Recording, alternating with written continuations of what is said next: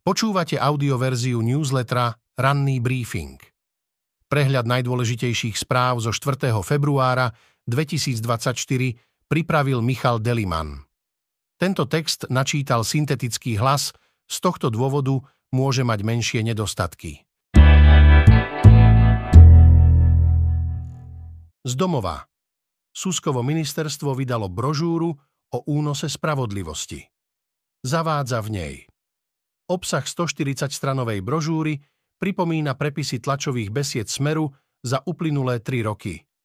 Ide však o dokument, ktorý vydalo Ministerstvo spravodlivosti a vytlačilo ho za štátne peniaze. Brožúru s názvom Prehľad porušení princípov právneho štátu v rokoch 2020 až 2023 predstavovali vo štvrtok minister spravodlivosti Boris Susko a minister obrany Robert Kaliňák tlačovej besedy, ktorej dali názov Únos spravodlivosti na Slovensku, sa zúčastnili prakticky všetci členovia vlády s výnimkou premiéra Roberta Fica. Už zbežný pohľad na obsah ukazuje, že dokument nie je ani zďaleka poctivo faktografický a, naopak, účelovo interpretuje či zamlčiava niektoré udalosti spôsobom vyhovujúcim smeru a ďalším stranám vládnej koalície. Bez akejkoľvek dátovej analýzy už prolog prezrádza, čo má text ukázať. Zlyhania úradu špeciálnej prokuratúry sú natoľko vážne, že prerástli do systémových zlyhaní a jediným riešením je zrušenie tohto útvaru. Píše sa v úvodných statiach. Hlúpa a klamárska brožúrka. Táto brožúrka nemá slúžiť na to, aby presviečala smeráckého voliča, ten nič podobné nepotrebuje, vie svoje od Roberta Fica a jeho okolia za celý ten čas, čo sa príbeh formoval a vyvíjal do dnešnej podoby. Tlačovina má iný cieľ – dodať punc vládneho materiálu všetkému, čo boli doteraz len smerácké a hlasácké rečičky, píše Nataša Holinová. Poučenie z krízového vývoja. Vydávanie takého diela na hranici medzi politickým pamfletom a hanopisom je v našich pomeroch bezprecedentné. Nie, že by politici neprichádzali so spolitizovanou interpretáciou faktov a občas k tomu neprinútili aj svoje úrady, ktoré sa nemajú čo zapájať do politických sporov, píše Peter Tkačenko. Po Sulíkovi nezostal iba vypitý bar. Renovácia kúpeľov Sliač však narazila na Sakovú. Keď vo februári 2022 denník sme navštívil zrujnované štátne kúpele Sliač, rozbiehal sa tam práve veľký projekt obnovy. Po dvoch rokoch redakcia zisťovala, ako pokus o záchranu kúpeľov pokročil a nakoľko mu je naklonená nová vláda Roberta Fica. Sliač je príkladom toho, že po exministrovi hospodárstva Richardovi Sulíkovi nezostal len vypitý bar na výstave Expo v Dubaji, ako to Fico prezentuje. Za predchádzajúcich vlád smeru kúpele iba chátrali. Práve Sulík v januári 2022 ohlásil, rozsiahli projekt rekonštrukcie kúpeľov.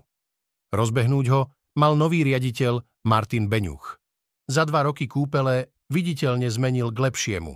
Začal s rekonštrukciou izieb pre kúpeľných hostí, ktoré boli ešte v štýle socializmu. Obnovil kvetinovú výzdobu a celkovo skultúrnil areál. Zároveň rozbehol prípravy na projekt rekonštrukcie. Keď ministerka hospodárstva Denisa Saková kúpele navštívila, z prehliadky si nakrútila video, ktoré zverejnila na Facebooku. Sliač označila za jedny z najkrajších kúpeľov na Slovensku. Na priamu otázku, či ministerstvo plánuje pokračovať v začatom projekte obnovy kúpeľov, prišla nejasná odpoveď. Ešte nejasnejší rezort odpovedal na otázku, či ďalej počíta s riaditeľom kúpeľov Beňuchom. V krátkosti ďalšie správy z domova. Hlavný hygienik Ján Mikas bol jednou z popredných tvárí boja proti pandémii. Po jej doznení sa z médií vytratil. Zmenilo sa to príchodom nového splnomocnenca vlády pre preverenie riadenia pandemických opatrení antivaxera Petra Kotlára. Z Mikasa vraj chce teraz urobiť kajúcnika.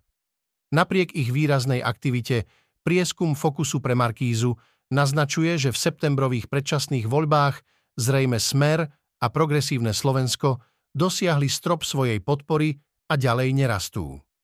Kým väčšina strán sa v porovnaní s výsledkom volieb v podpore voličov štatisticky významne nemení, výnimkou je strana hlas. Pacientkam, ktoré trpia na rakovinu krčka maternice, svitla nádej, že liečba ochorenia bude pre ne dostupnejšia. Držiteľ registrácie lieku Kejtruda podal žiadosť, aby liek platili poisťovne z verejného zdravotného poistenia aj na liečbu rakoviny krčka maternice. Schválenie žiadosti môže trvať niekoľko mesiacov. Zo sveta Ukrajina sa musí spoliehať viac na technológie a menej na západ, píše Zalužný. Najlepší spôsob, ako Ukrajina môže získať výhodu vo vojne, v ktorej sa už takmer dva roky bráni proti útočiacemu Rusku, je pracovať čo najviac s novou technológiou. Píše to veliteľ ozbrojených síl Ukrajiny Valerí Zalužný vo svojej eseji, ktorú vydala americká stanica CNN. Nové technológie, najmä bezpilotné systémy a drony, sú podľa neho cestou, ako Ukrajina môže dosiahnuť pokrok na boisku v čase, keď okolo vojenskej podpory od západných spojencov panuje neistota. Zalužného článok začal podľa CNN vznikať ešte predtým, ako sa zintenzívnili dohady o tom, že Zelenský sa chystá Zalužného odstrániť z čela ukrajinských ozbrojených síl. Podľa zdrojov CNN by sa to malo udiať v najbližších dňoch. Zelenský a Zalužný sa dostali do konfliktu aj potom, ako generál na jeseň napísal článok pre The Economist. Zalužný vtedy prezidenta nahneval vyjadrením, že vojna sa dostala do patovej situácie. Odvolanie Zalužného. Ukrajina informovala Spojené štáty o rozhodnutí odvolať generála Zalužného. Kedy prebehne formálna výmena, nie je jasné, výnos o odvolaní hlavného veliteľa ozbrojených síl Zelenský zatiaľ nevydal. Išlo by o najzávažnejšiu personálnu zmenu, počas vojny na Ukrajine. V krátkosti z Ukrajiny. Ako efektívne odradiť Rusko od ďalšej agresie? Bývalý slovenský premiér Mikuláš Zurinda sa stal členom Medzinárodnej pracovnej skupiny pre bezpečnostnú architektúru Európy, ktorá má ambíciu túto otázku zodpovedať. Zurinda hovorí, že najdôležitejšou úlohou skupiny je priniesť nápady, ako zabezpečiť bezpečnosť Európe a Ukrajine. Ukrajinská vojenská rozviedka tvrdí, že v meste Engels v Saratovskej oblasti na juhovýchode európskej časti Ruska došlo k pokusu o útok na veliteľa posádky strategického bombardéra Tu-95 majora Olega Stegačova.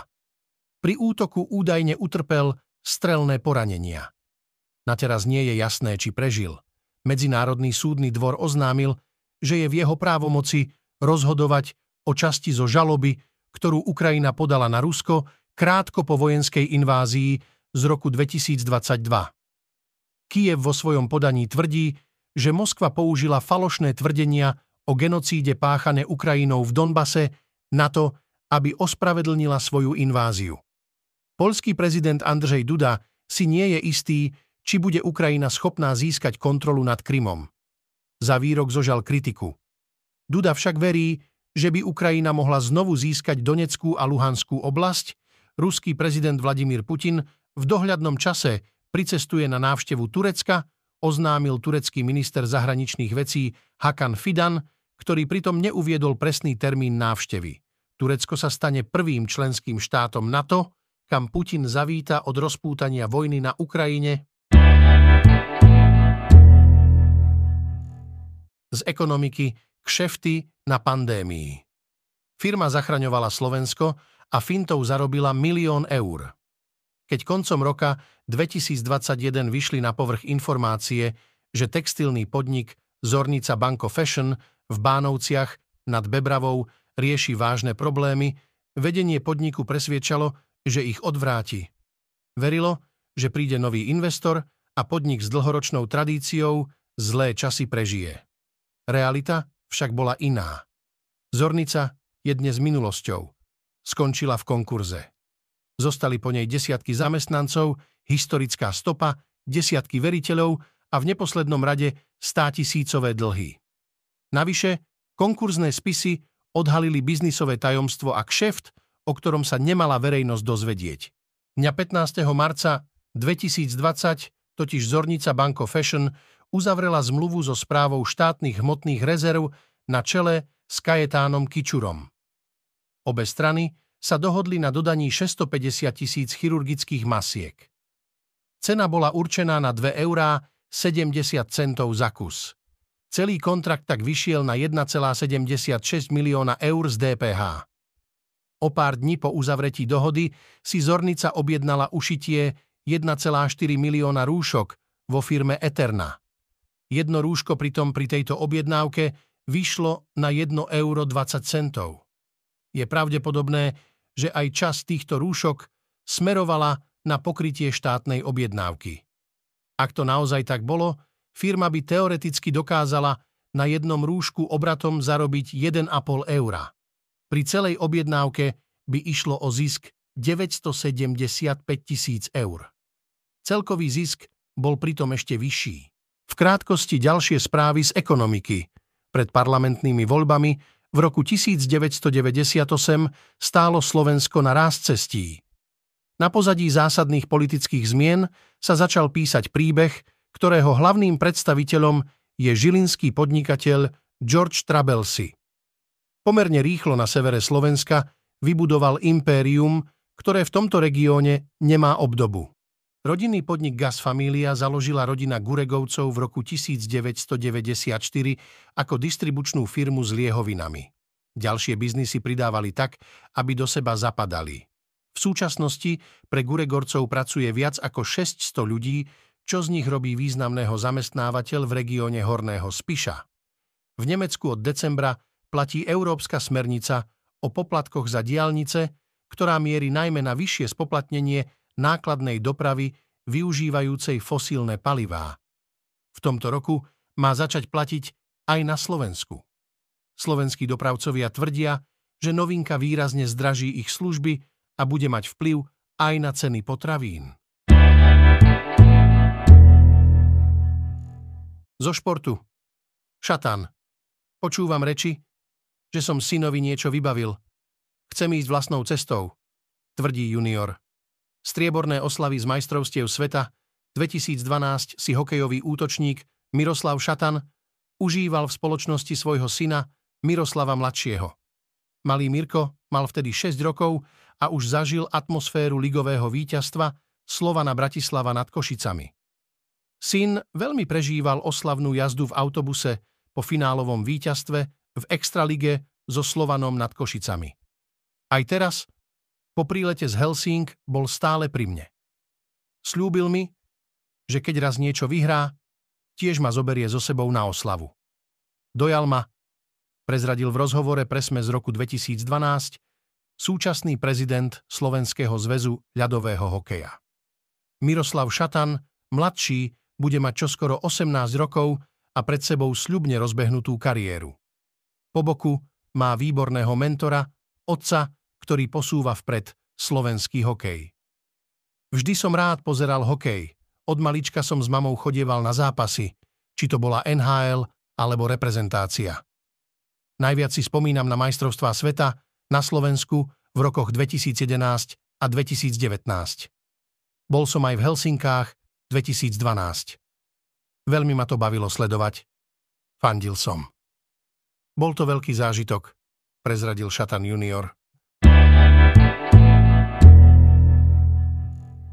Z vedy a techniky našli lietadlo Amelie Earhartovej? Obrys si všimli neskoro. Pred takmer 90 rokmi sa Amelia Earhartová, americká pilotka a letecká celebrita, pokúsila obletieť Zem. V tom čase bola už preslávená ako prvá žena, ktorá sama preletela cez Atlantik a naprieč Spojenými štátmi americkými. Cesta okolo sveta bola ďalší logický postup v jej kariére – do lietadla si sadla spolu s navigátorom Fredom Noonanom. Vyrazili z Miami, no domov do USA sa už nevrátili. V predposlednej časti letu sa stratili a spolu s lietadlom zmizli. Pátranie sa skončilo bez úspechu. Nakoniec ich americké úrady vyhlásili za mŕtvych. Americká spoločnosť Deep Sea Vision teraz tvrdí, že sa im zrejme podarilo na dne Tichého oceánu objaviť vrak Erhartovej dolnoplošníka. Na sonarových snímkach vidieť zdeformovaný tvar pripomínajúci lietadlo. Podľa niektorých odborníkov nemusí mať nález s leteckou legendou nič spoločné. Autori nálezu oponujú tým, že v oblasti nedošlo k inému známemu leteckému nešťastiu. V krátkosti ďalšie správy z vedy a techniky. Prípady Alzheimerovej choroby, ktoré pozorovali lekári u hrstky pacientov, boli čím si nezvyčajné. Ochorenie sa u nich začalo prejavovať príliš skoro, v jednom prípade už v 38 rokoch. Piatich ľudí spájala jedna medicínska procedúra, ktorú podstúpili v detstve.